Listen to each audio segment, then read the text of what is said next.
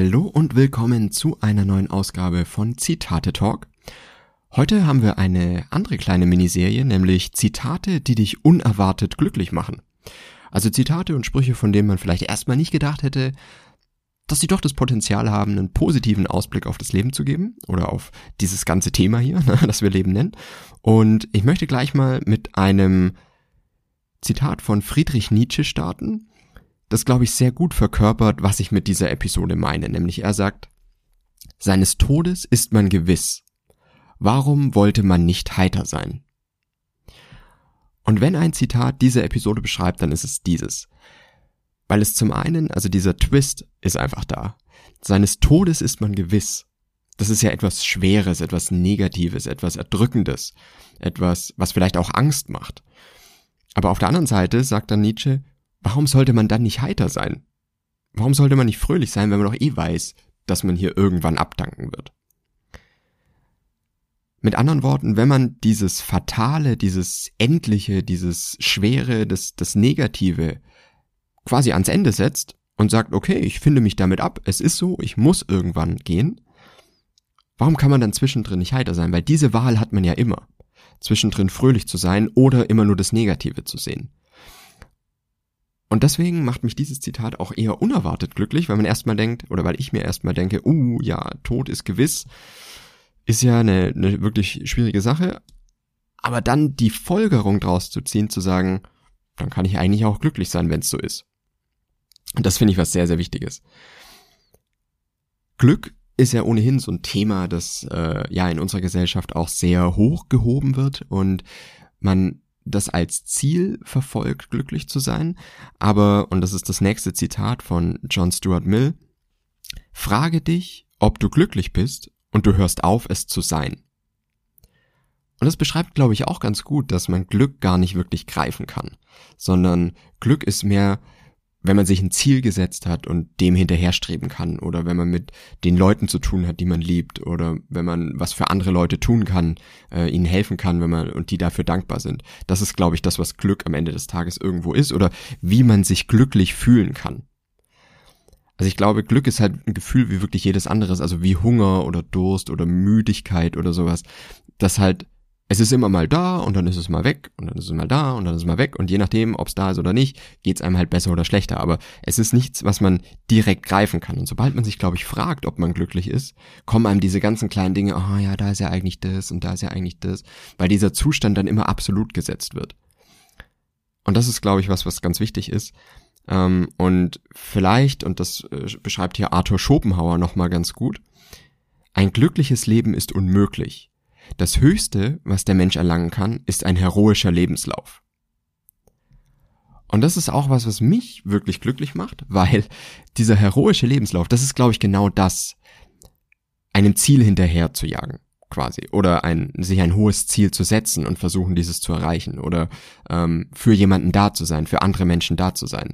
Das ist ein heroischer Lebenslauf. Ein Held ist ja ein heroischer, eine heroische Figur, ein Held, ne, ist ja auch etwas, der ja, etwas riskiert und sogar sein Leben riskiert, um etwas Großes, um eine große Tat zu vollbringen, die aber wichtig ist.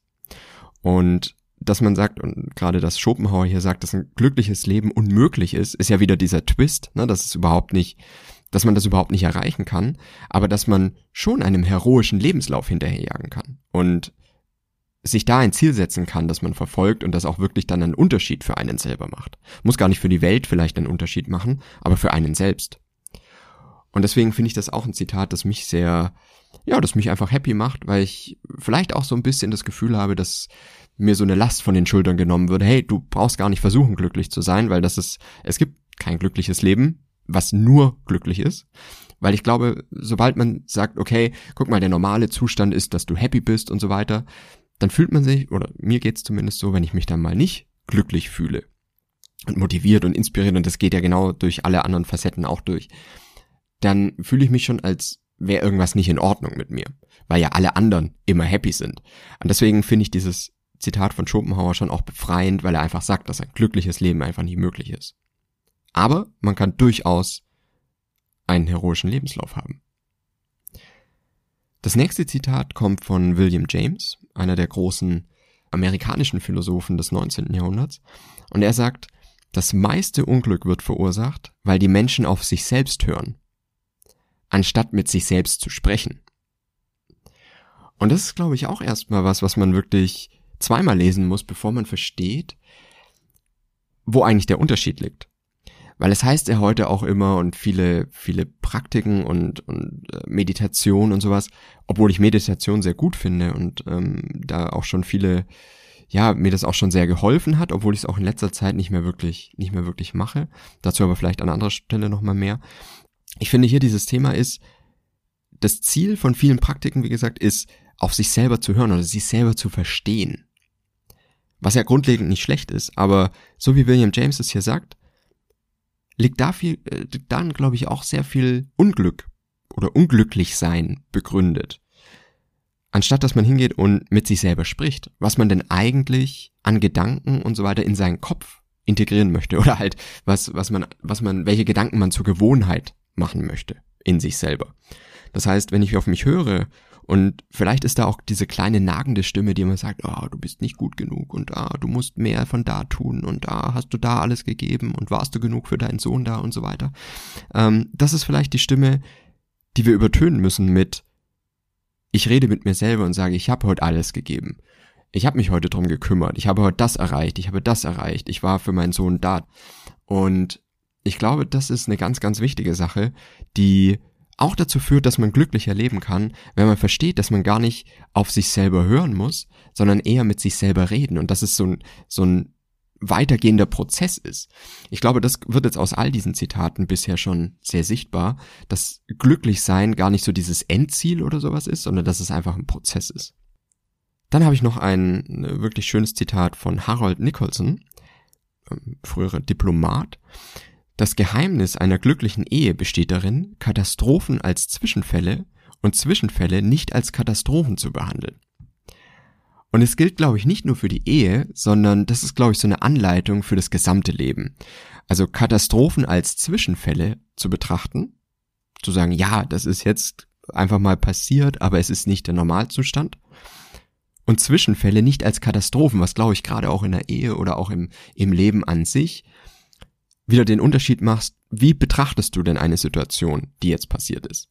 Ein Zwischenfall, zum Beispiel den Job zu verlieren, ist, wenn man jetzt mal auf das gesamte Berufsleben blickt, sicherlich eher ein Zwischenfall, dass man mal zwei, drei Monate dann keinen Job hat, höchstwahrscheinlich. Das aber als Katastrophe zu betrachten und zu sagen, oh, jetzt bin ich da, da war ich nicht gut genug und ob ich jemals wieder was finde und so weiter. Also möchte niemandem, äh, ja, der jetzt Probleme hat, einen Job zu finden, sagen, dass es, dass es einfach ist. Aber ähm, es ist trotzdem die Sichtweise entscheidet. Und zu sagen, hier, das ist jetzt ein kleines Zwischentief, durch das ich durch muss und keine Weltkatastrophe, durch die meine gesamte Welt zusammenstürzt, das ist, glaube ich, mit so das, ja, Geheimnis, wirklich glücklich zu sein. Und deswegen finde ich dieses Zitat auch sehr, sehr wichtig und nicht nur für die Ehe, sondern halt wirklich fürs Leben an sich. Das nächste Zitat von Bob Marley, der auch wirklich, also welche Wahrheiten da auch in seinen Songs drin stecken, ist wirklich gigantisch. Hier sagt er, die schönsten Dinge sind nicht perfekt, sie sind besonders. Und auch das ist was, was im Hinblick auf dieses Glücklichsein, auf dieses Thema glücklich zu sein, schon wichtig ist, weil ich glaube, viele versuchen Glück in einer gewissen Perfektion zu finden. Und so ging es mir auch lange. Aber zu verstehen, dass ja, das, das wirklich Schöne in der Welt gar nicht die Perfektion irgendwo ist, sondern das Besondere. Und das Besondere ist immer gekennzeichnet dadurch, dass es vielleicht eben nicht perfekt ist, sondern dass vielleicht noch Wolken am Himmel sind, aber genau die machen den Himmel schön oder den Sonnenaufgang noch besonderer.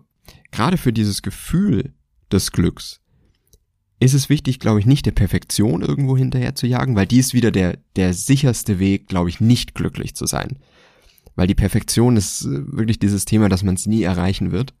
Und deswegen glaube ich, dass man eher das Besondere irgendwo suchen muss. Und das ist wieder das, dieses Zitat hatten wir auch schon mal, ich glaube, es war von Ralph Waldo Emerson, der sagt, dass man, äh, oder dass, dass es sehr wichtig ist, das Magische oder das Besondere im Gewöhnlichen zu sehen. Und auch hier ist wieder eigentlich nur die Sichtweise. Was ist für einen besonders? Wo sehe ich was, was ich bewundern kann, was ich besonders finde? Und wo muss es vielleicht gar nicht perfekt sein? Und deswegen finde ich dieses Zitat auch sehr unerwartet glücklich machend. Weil ich vielleicht gar nicht mehr nach dem Perfekten strebe und schaue, sondern nach dem, was irgendwo besonders ist. Und das sind die kleinen Dinge.